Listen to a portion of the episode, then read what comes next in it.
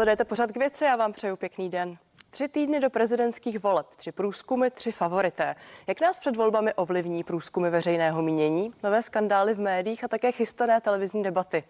Vláda Petra Fialy má za sebou rok existence. Jaký byl? A komu politicky patří konec roku? Tak to už jsou otázky pro komentátora Mladé fronty dnes Miroslava Koreckého.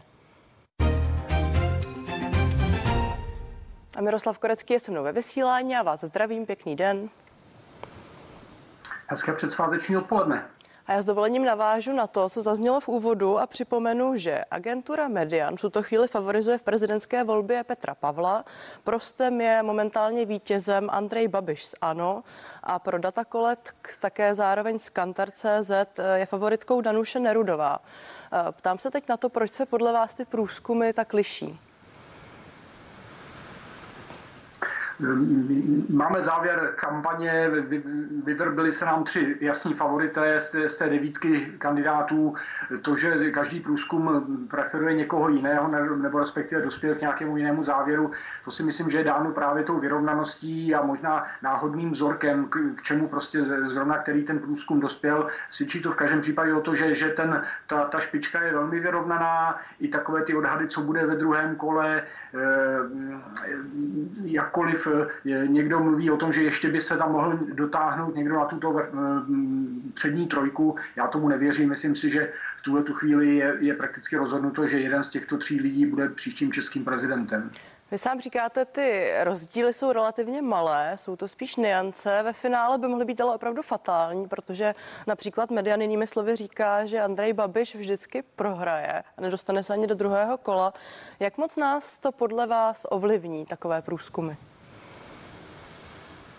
Určitě lidi, když to slyší v televizi, tak nějakým způsobem to, to reflektují. Je, vždycky průzkumy fungují trochu jako e, nabalující se sněhová koule, jestliže některá třeba i strana v nějakém klasickém průzkumu preferencí jednou spadne pod 5%, tak je to velmi riziková záležitost pro ní, protože lidi už si zařadí v hlavě eh, kam si do propadliště politického a mají pocit, že dá takové straně eh, hlas je, je zbytečný a ten hlas by propadl. To samé, jestliže se nějaká malá strana jednou jakoby se jí podaří vyšvihnout nad 5%, tak okamžitě zase to funguje přesně opačně. Začne se takovouhle nabalovat a eh, když si se to stalo třeba straně zelených, která do té doby byla 2-3% maximálně pak se jí v nějakém průzkumu podařilo vyskočit nad 5% a okamžitě ta strana začala být respektovaná jako jeden z kandidátů na místa ve sněmovně a také se jí to nakonec podařilo. Myslím, že úplně stejně to funguje v případě prezidentských kandidátů. Prostě lidi to, to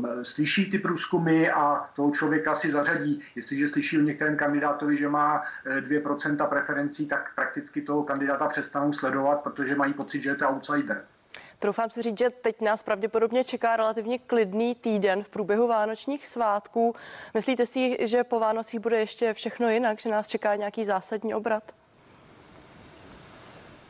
No, po Vánocích ještě bude tady, až do toho nového roku, bude, bude takový klid zbraní. Tam si myslím, že si nikdo moc nedovolí nějakým dramatickým způsobem zasáhnout do, do volební kampaně. E, ostatně všechno jsme viděli. Andrej Babiš napekl Vánočku, paní Nerudová spálila rohlíčky, že jakoby ten, ten vánoční prvek už jsme si odehráli, ale ne, myslím, že nějakým způsobem e, vést kampaň mezi, mezi e, Vánocemi a Silvestrem by bylo kontraproduktivní. Eh, že by si lidi to spíš eh, nějak stáhli k tomu člověku, že to je eh, až příliš driáčnické, ale od toho prvního ledna to skutečně bude velký nástup a myslím, že těch 14 dní se tady mohou odehrávat věci, které jsme možná ještě v české politice nezažili. Tak vy jste zmínil to úsměvné, ale já můžu zmínit také pár stěžejních věcí, které se odehrály ještě v tom posledním týdnu. Například Danuše Nerodová se zdála být teď tahounem a favoritem těch posledních týdnů. Nicméně v posledních dnech vyšly zprávy o sérii pochybení během jejího vedení Mendelovy univerzity. Myslíte si, že tohle zjištění ublíží Danuše Nerudové nějak v očích veřejnosti, široké veřejnosti? Každá nějaká negativní zpráva o nějakém kandidátovi určitě nějakou roli sehraje. Vždycky je otázka, na, na kolik eh, má ten kandidát eh, přesvědčené jádro stoupenců, které to neovlivní v každém případě, protože už jsou dávno rozhodnutí a, a myslí si, že paní Nerudová je nejlepší, bude nejlepší prezidentkou, to samé má Andrej Babiš a o něco méně jakoby pevné voliče má, má pan, pan Pavel, ale pak jsou ti nerozhodní, kteří nějakým způsobem prostě slyší různé Eh, zprávy o tom kandidátovi, ale v takovém případě jde zase o to, nakolik je ta zpráva jakoby uchopitelná pro běžného voliče. Eh, ona už třeba kauza Čapí hnízdo je, myslím, pro řadu voličů, eh, zejména třeba voličů Andreje Babiše, složitě uchopitelná, protože tam jsou nějaké dotační problémy a teď jsou na to různé názory a podobně. Tady u, u paní Nerudové bych řekl, že to je ještě složitější, protože ty problémy na Mendelově univerzitě, o níž možná mnozí voliči paní, paní Nerudové do té doby ani neslyšeli, že taková univerzita existuje a teď, že se tam něco dělo eh, kolem nějak prodávání nějakých diplomů a podobně, eh, to je si myslím, že a, a to různé akreditační komise a, a reference a, a posudky, to je, to je eh, mnohem těžší jakoby materie pro uchopení pro běžného voliče, než kdyby kdyby se dalo říci, tenhle ten člověk ukradl milion a jsou na to takové a takové důkazy. To, že někdo pochybil a teď je otázka, ono to bylo na nějaké jedné fakultě, ona byla rektorka, čili ona byla ještě nad tím, nad tím děkanem té, té fakulty, tak jestli eh, jakoby si to lidi opravdu stáhnou na tu rektorku, že je, je ona skutečně za to odpovědná, jakože reálně svým způsobem trochu ano, protože ona to řídila celou univerzitu, ale jestli si to běžný volič tak vyloží, si úplně nejsem jistý. Eh, část jejich voličů, který, kteří jsou eh, vzdělanější, pravicově orientovanější, tak ti asi eh, jakoby budou chápat smysl toho, co se tam odehrálo ale e, třeba voliče, na které ona teď hodně míří, a to jsou právě ti rozdíloví voliči, kteří by jí umožnili vstup do druhého kola a případně i pak vítězství v tom druhém kole, že to jsou právě ti méně vzdělanější a e, e, venkov a, a, a tak dále, sociálně slabší, tak takový voliči, myslím, že na, na, na ně je to příliš složité téma. Relativně perný týden má za sebou také prezidentský kandidát Andrej Babiš. Já připomenu, že tento týden opět stanul u soudu právě ve zmiňované kauze Čapí hnízdo, kde ve finále brečel při výpovědi o svém synovi, o kterém tam byla řeč se soudními znalci a také o jeho psychickém stavu. Zároveň připomenu, že krátce předtím běžel na naší televizi, tedy na televizi Prima, pořad k tabuli, kde Andrej Babiš lehce pohořel při vyjmenování literálních děl anebo eh, žaludků krav, když to velmi zjednoduším zjednoduším. Jaký má podle vás za sebou týden právě Andrej Babiš z pohledu té prezidentské kampaně? No, není to asi skvělý týden pro něj, protože eh, samozřejmě část voličů ovlivnilo to, to jeho setkání s dětmi, kde samozřejmě jeho voliči si mohou říkat, no nikdo nejsme dokonalí a je vidět, že to je člověk z masa a kostí, že prostě neví, kolik žaludků má kráva a já to taky nevím. Na druhé straně eh, v Česku si toho prezidenta trochu idealizujeme. Od času Masaryka máme takové, takové ty tatíčkovské moresy, že, že si z něj děláme malého pána boha nebo minimálně monarchu a máme pocit, že ten člověk by měl být dokonalý. A teď, když se najednou ukáže, že ten prezidentský kandidát prostě neví eh, relativně elementární věci, co je planeta, co je, co je slunce a, a vyjmenovat nějaké věci, které jsou prostě věci, kterou by měl vyjmenovat žák základní školy, tak jakoby ten jejich, jejich představa o tom dokonalém prezidentovi může být trochu narušena. Tak to byla jedna věc a samozřejmě ten soud, to je věc, o které se ví dlouho dopředu, že tady v tu dobu proběhne a to je samozřejmě pro Andreje Babiše velmi nepříjemná věc, protože ať už bude, by byl vynesen rozsudek, jakože spíš to asi nevypadá úplně, že by se tak rychle to stihlo ale minimálně se budou ještě v těch prvních 14 dnech eh, eh, toho nového roku nějakým způsobem čechrat ty záležitosti kolem eh, Čapího hnízda, měl by vypovídat on, další svědci, čili bude to jako to téma se znovu ohřeje a znovu ti lidi, kteří už si to trošinku zasunuli možná někam trošku níž do paměti, tak si to zase připomenou, řeknou si, počkat, co kdyby tenhle ten člověk najednou byl odsouzen týden po, po té, co bude zvolen prezidentem, tak byl, byl odsouzen k nepodmíněnému trestu. Co by se dělo v takovém případě, než bude inaugurován, kdy ještě není prezident a tedy by mohl být trestně stíhán a, a odsouzen a v, ta, v takovém případě prostě je to taková trochu právně neřešitelná situace. Takže myslím, že tohle to samozřejmě ovlivnit lidi může. Tak abych byla spravedlivá k trojici favoritů prezidentské kampaně, tak se krátce zastavím ještě nad generálem Petrem Pavlem. Připomenu, že ten nedávno v rozhovoru pro deník N byl víceméně vyhýbavý a neřekl jasně, zda by podpořil svoji konkurentku Danuš Nerudovou v druhém kole v případě, že by se do něj dostala ona a ne on.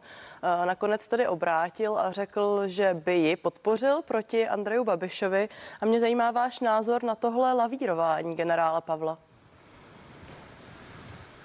No, myslím, že eh, ani, ani pan Pavel nezažívá úplně ideální období na to, že je těsně před prezidentskou volbou, že to asi měli eh, jeho, jeho tým eh, naplánované trošku jinak, že to bude takový, se postupně bude stupňovat ten drive a, a pan Pavel už bude, jak, jakkoliv byl už v těch minulých měsících, byl, vypadal, že začíná být jasným kandidátem, jasným favoritem z té, z té trojice, tak najednou se to kde si zadrhlo, nevím, jestli to bylo přesně v, ten, kolem, v těch dohadech kolem jeho minulosti, pravděpodobně ano, ale pravděpodobně i nějakým způsobem ztratili prostě nějaký, nějaký tah na branku jeho týma a, a pan Pavel, nebo, nebo se ukázalo, že prostě nemá moc co nabídnout, takže jakoby, myslím, že i to odráží právě ty posuny v těch průzkumech, kdy třeba pan Pavel spadl nikoli z prvního místa na druhé, ale třeba spadl z prvního hned na třetí, což jsou jako nepříjemné věci, protože tady samozřejmě se hraje o to druhé místo.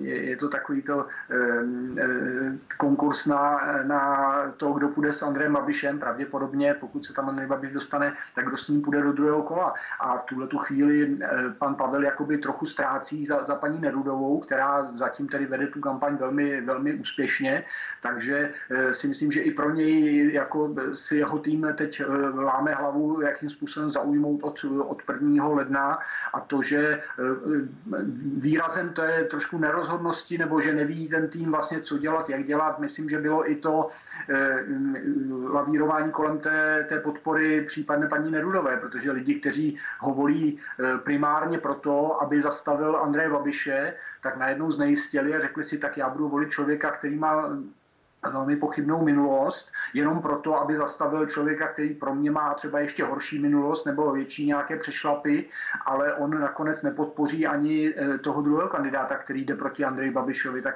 myslím, že ani tohle tomu neprospělo. Tak to jsou slova komentátora Miroslava Koreckého, který je dnes mým hostem pořadu k věci. Já se teď zastavím nad rozhovorem, který publikovala dnes Mladá fronta dnes a také server i dnes s premiérem Petrem Fialou.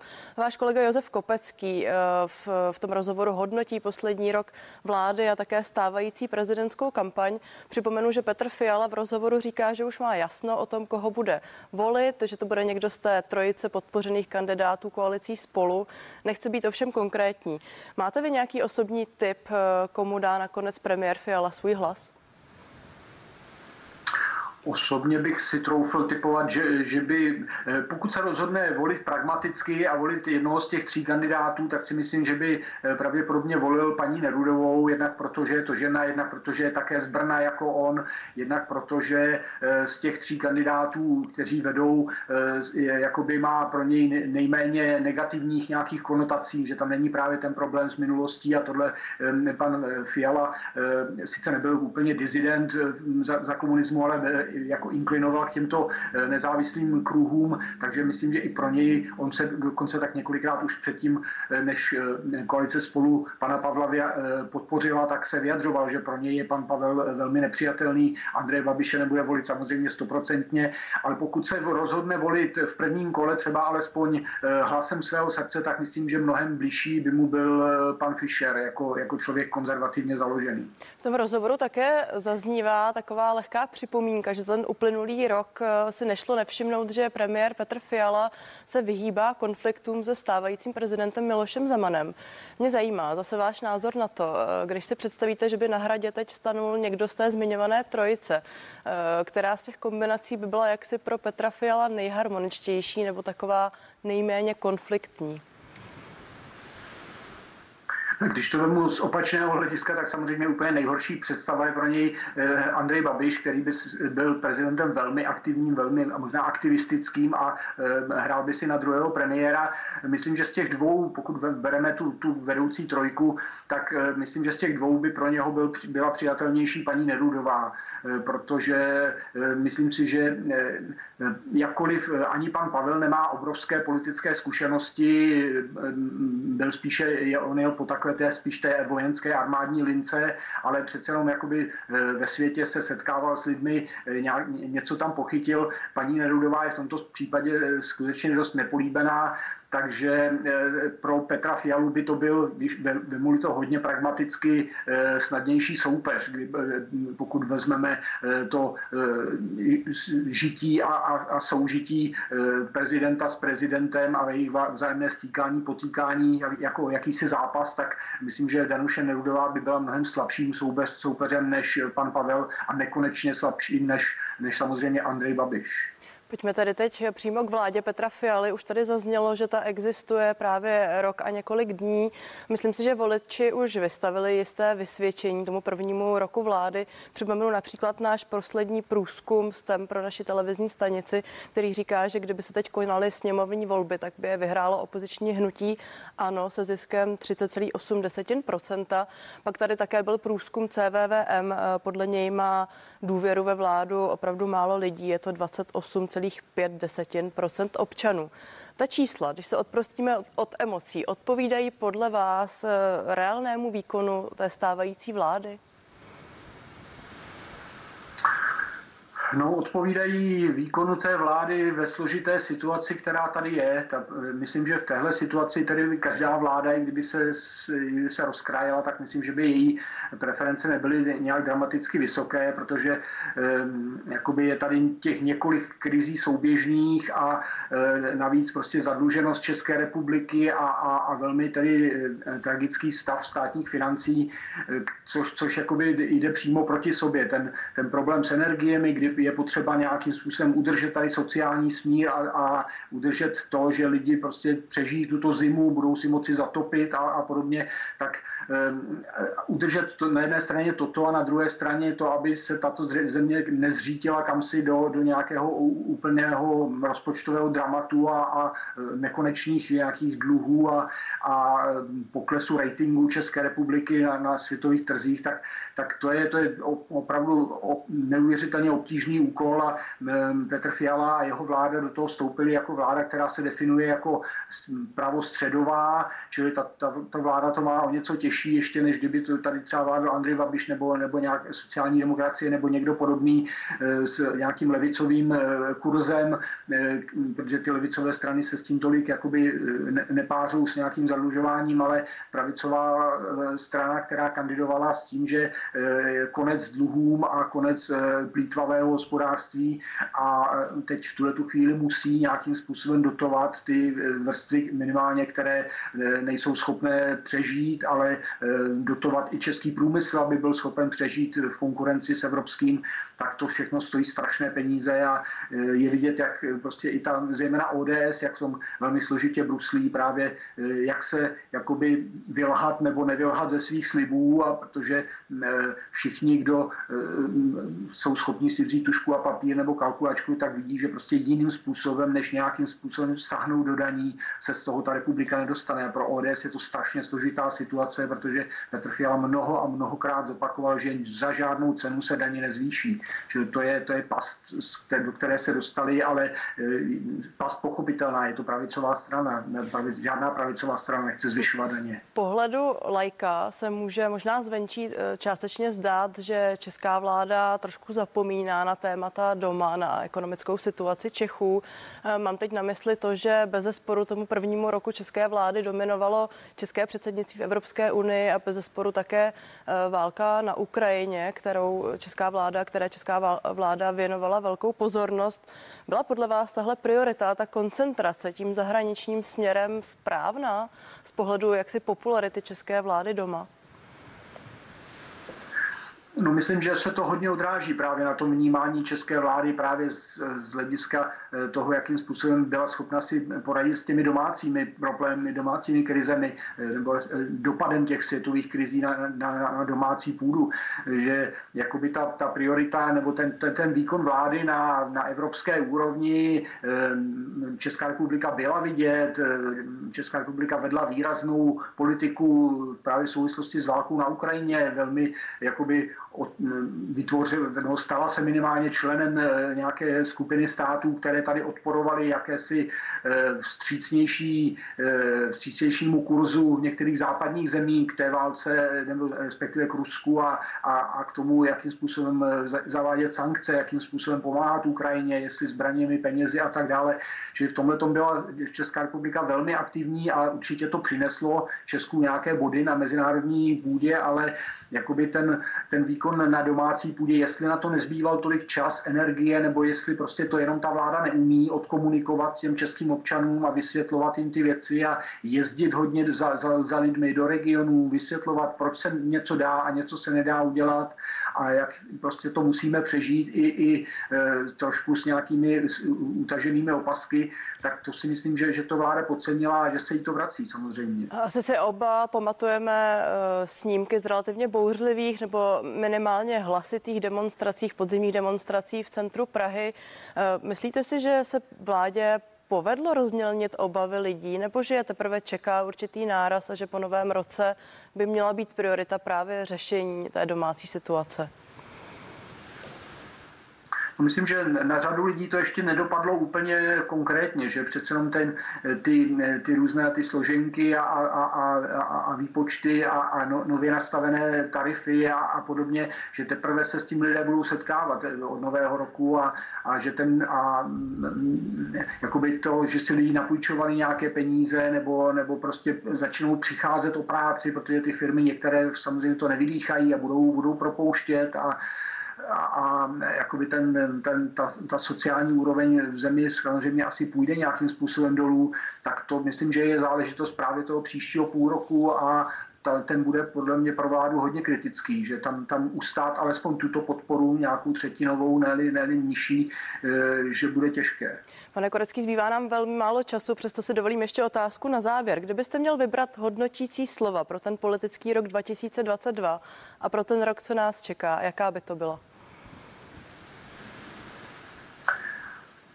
No tak eh, tento rok byl jako velmi turbulentní po všech stránkách, ekonomicky, zahraničně politicky, eh, vnitropoliticky, kde jsme tady měli taky volby a ten příští rok bude hodně se odvíjet o tom, od toho, jakým způsobem eh, dopadnou prezidentské volby a jakým způsobem vláda bude schopná v tom dalším roce svého už ne eh, působení, kdy nebude vázána tolik eh, českým předsednictvím v Evropské unii a stálými výjezdy ministrů někam do, do zahraničí, jakoby ustát to, že tam mohou výrazně sílit odstředivé tendence uvnitř té vlády, protože už je nespojuje tolik české předsednictví a začínají se tam výrazně objevovat pro, eh, rozdíly mezi těmi stranami, třeba právě ve výši daní. Tak to je hodnocení Miroslava Koreckého. Já děkuji, že jste si udělal čas a přeji vám pěkné svátky. Na viděnou. Nápodobně. I vám všem přeji hezké Vánoce. Díky, že jste byli celý rok s námi a těším se na viděnou v novém roce.